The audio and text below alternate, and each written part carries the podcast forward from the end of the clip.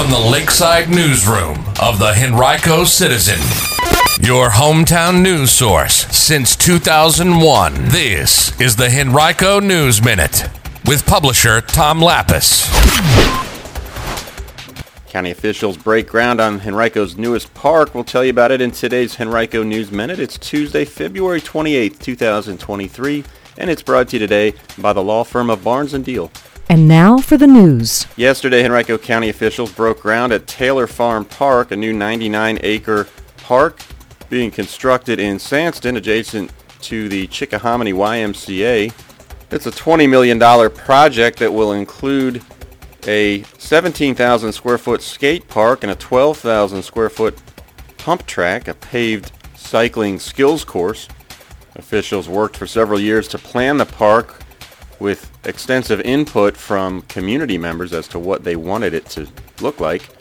There will also be off-road bike trails and a splash pad along with a memorial garden for county employees.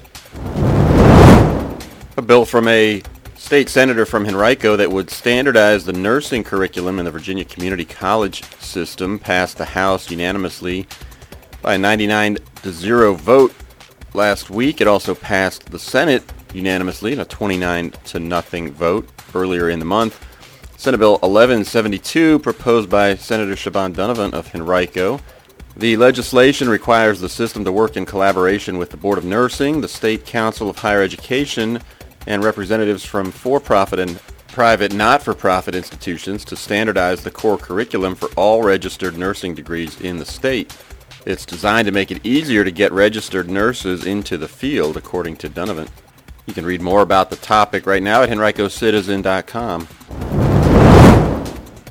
And while state lawmakers did not pass any bills introducing penalties for improperly storing a firearm, they did agree to incentivize firearm safety through a tax credit.